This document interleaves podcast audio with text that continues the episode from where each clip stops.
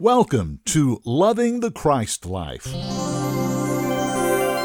I'm Brad Wilson. Welcome to another edition. We're glad to have you with us today. We go back into the archives every week at the Christ Life Fellowship to get these great messages from Warren Litzman. Let's get right into today's message. Here's Warren. Greetings, dear friends.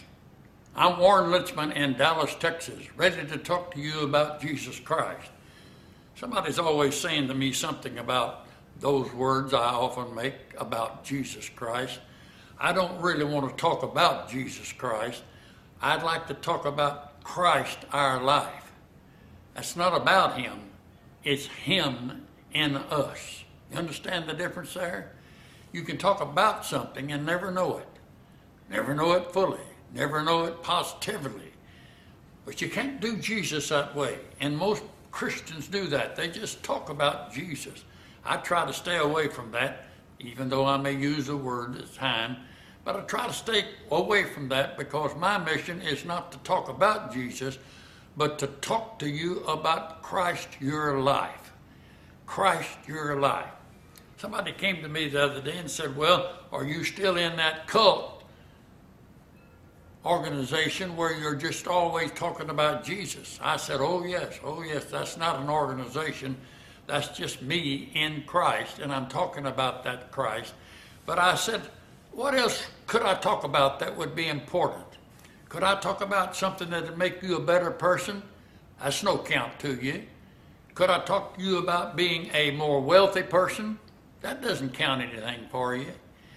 Or maybe I could talk to you about being a good church member and that doesn't count either.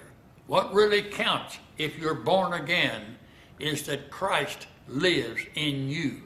He's the one you need to know. He's the one that's going to come out of you or not come out of you. If he comes out of you as you, which is what God wants, if he comes out of you, his purpose will be to win others to Christ, to win others to the Father. And to get people ready to live in the Father's house. If He doesn't come out of you, then you're a great loser. Every believer that's been born again has Christ in them, but they're not taught that. They, they think that's some kind of a cult to talk about Christ living in you. And every once in a while, somebody writes me or gets in contact somehow and says, Well, I see you're still in the cult. I said, Yes, sir, I am, because I preach nothing but the scriptures. I preach nothing but the Apostle Paul. Paul got his information from God the Father, who gave it to the Son after Jesus was crucified, gave it to the Son, and the Son, Jesus, gave it to the Apostle Paul. He didn't give it to anybody else. He didn't have anybody else on his roll that he had to call to give information to. Can you understand that? He raised up one man God raised up one man to carry out the gospel of grace. He raised up one man. He took him out of his sinful way of destroying Christians. He sent him through a rigid training period. He finally got him to the desert where God was able to reveal his son in him, which was the ultimate that's what God wanted in the first place with everyone who had trusted Christ for their salvation. What God had wanted as the ultimate thing for human beings was for Christ to live in them. I was talking to a young preacher here the other day, and he said, Well, I've had a hard time because he said a lot of workers I've had want to do nothing but preach law. They've got to preach law and said it's kind of hard on them because I'd rather preach grace. Well, I told him, I said, this will cost you your life. You'll have to give your life to God if you're going to preach grace. Because the moment you start preaching grace, you're going to utilize the Christ that is in you that came by your salvation. And when that Christ begins to work up and out of you, It'll not be you anymore, it'll be Christ as you. Well, I don't know what he understood of that, but I'm telling you that there are many, many people that are in the Christian cult of Christ living in them. Because that's what the scriptures say. I'm not interested in the Old Testament to find my salvation. I'm interested in the Old Testament because it's God's Word. And there are many good things I take out of the Old Testament from God's dealing with human beings there. But I don't find salvation there. Salvation isn't there. There's no new life there. Takes the cross before you have the new life. And the cross is never aimed at or directed toward the Old Testament. The cross establishes its own walk in grace. The cross establishes God's ultimate plan. The cross creates the final gospel given to us in the Word of God. And unless you're interested in these things and open to them, you'll never know what God's doing. Think of the multitudes of people who are saved, sit in some fine church and they're singing songs about salvation. Some of them even jump up and down and holler and have a good time. They're saved. They're saved people, but they don't know Christ lives in them. And would you believe this? The greatest theme in the whole of the Bible is in the little words, in Christ. The most often written theme in the Bible is in the little words, in Christ. Paul uses a theme over 146 times. And there are others that use it in the New Testament. Why? Because Jesus pathed the way that human beings within themselves could not please God. But God had a plan. And the plan was that when you accept Jesus Christ as your Lord and Savior, you've entered in not to a cult. They call it a cult because the rest of the church don't read the Bible. The rest of the believers don't understand the scriptures they do read. And so, if we stick with the Apostle Paul, we're going to find out that we have entered into a new relationship with God. It is Christ in me that's my hope of glory. It is Christ's life whom I now live. These are plain words in the New Testament, especially in Paul's writings. And so I have a little bit of fun when somebody says to me, Well, that's a cult. I just don't believe that. They don't believe the Bible. They don't read the Bible. I don't think most Christians really know much about the Bible. But I'm telling you, this is a new day. This is a day that God is moving by His Spirit. The Holy Spirit is gathering up great numbers of these people who have Christ living in him and never recognized him. The Holy Spirit is bringing them to the place that God intended. The only thing that's wrong with people who have Christ in him, in them, and don't know anything about it, is that they got an old mind. They got saved and they kept their sinful mind. They kept their ungodly mind. They kept the mind of education, which uh, was a worldly thing. They kept their ideas about the old church. They kept their mind for whatever religion they were in. You understand me? I make the point of that because most people, when they get saved, keep their same mind. And you can't do that and be a true Christian. You can't do that and be a Christian at all because the church was Christian that the Apostle Paul established and in that Christian church, he let it be known that Christ is your life. Christ lives in you. Well, that's not a cult, but people can call it whatever they want to because the world is famishing, dying, going to hell. And Christian people are sitting on church benches defending their old gospel, which is partly Old Testament, partly Jesus of Nazareth, and partly a little bit of, of grace. And always bragging about their doctrine. Listen, dear friends, you don't have to brag about your doctrine if you follow the teachings of the Apostle Paul. Because the Apostle Paul was raised up by God for the sheer purpose of guiding and leading people into the fullness of Christ.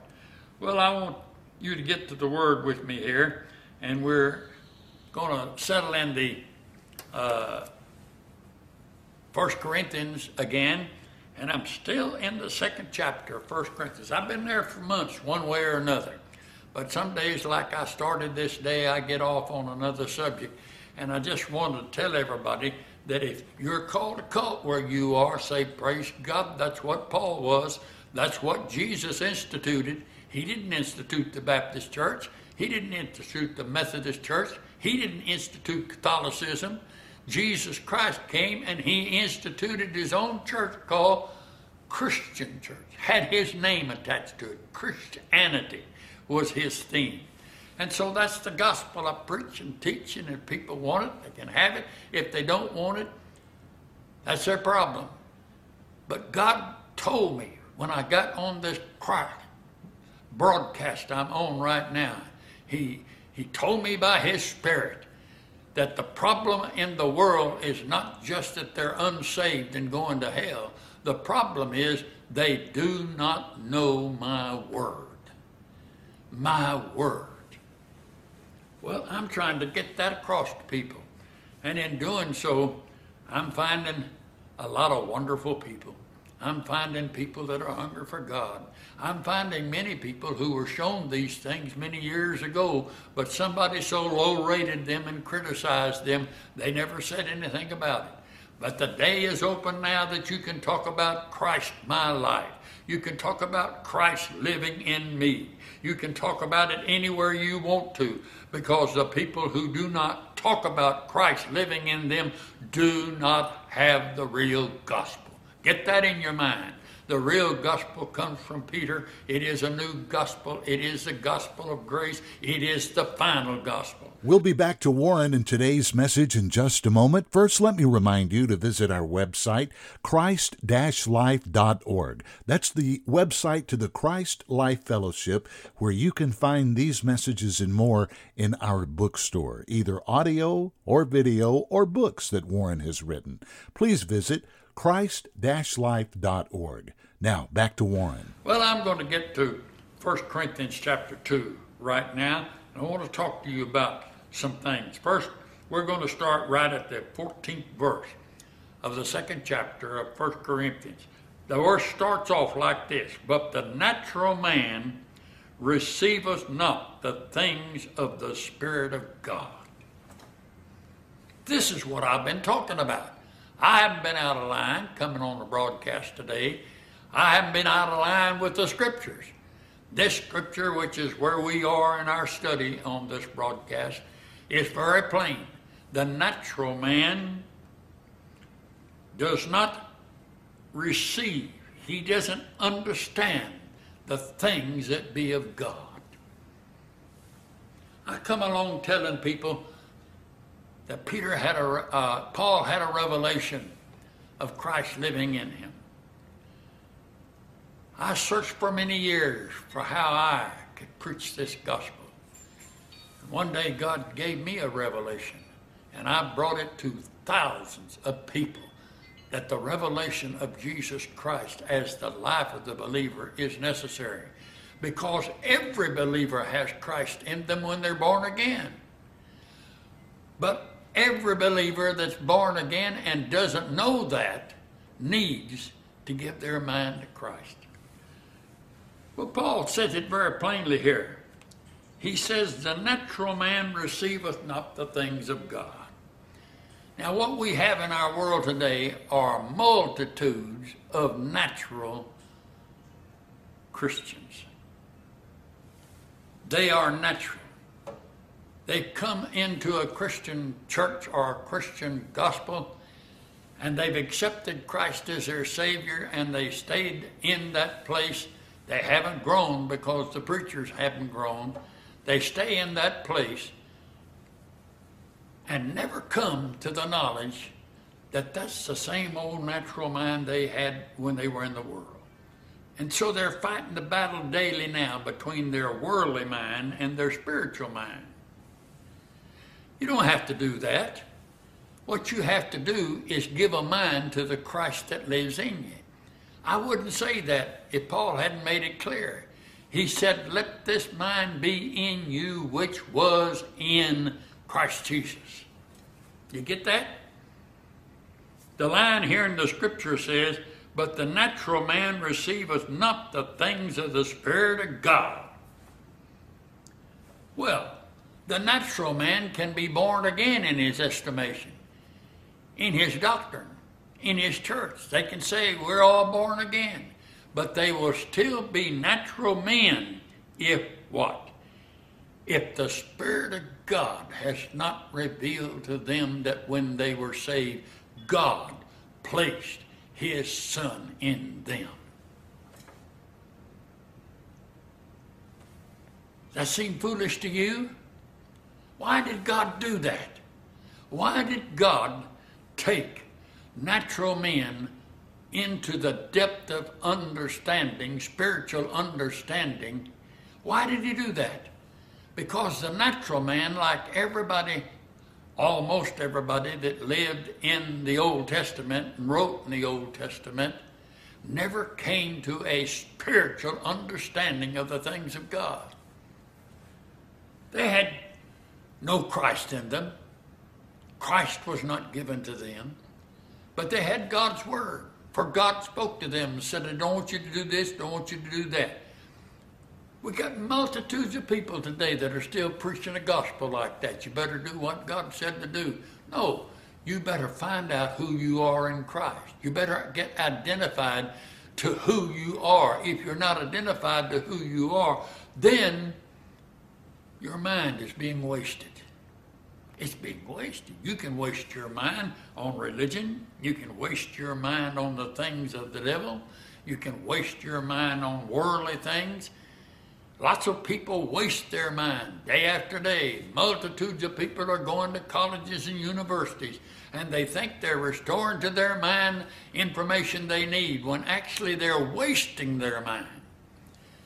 If it isn't Christ in the believer, if it isn't Christ who has the mind, it really doesn't matter what the person does. It was God's intention, His whole intention, because of Christ's marvelous work on the cross.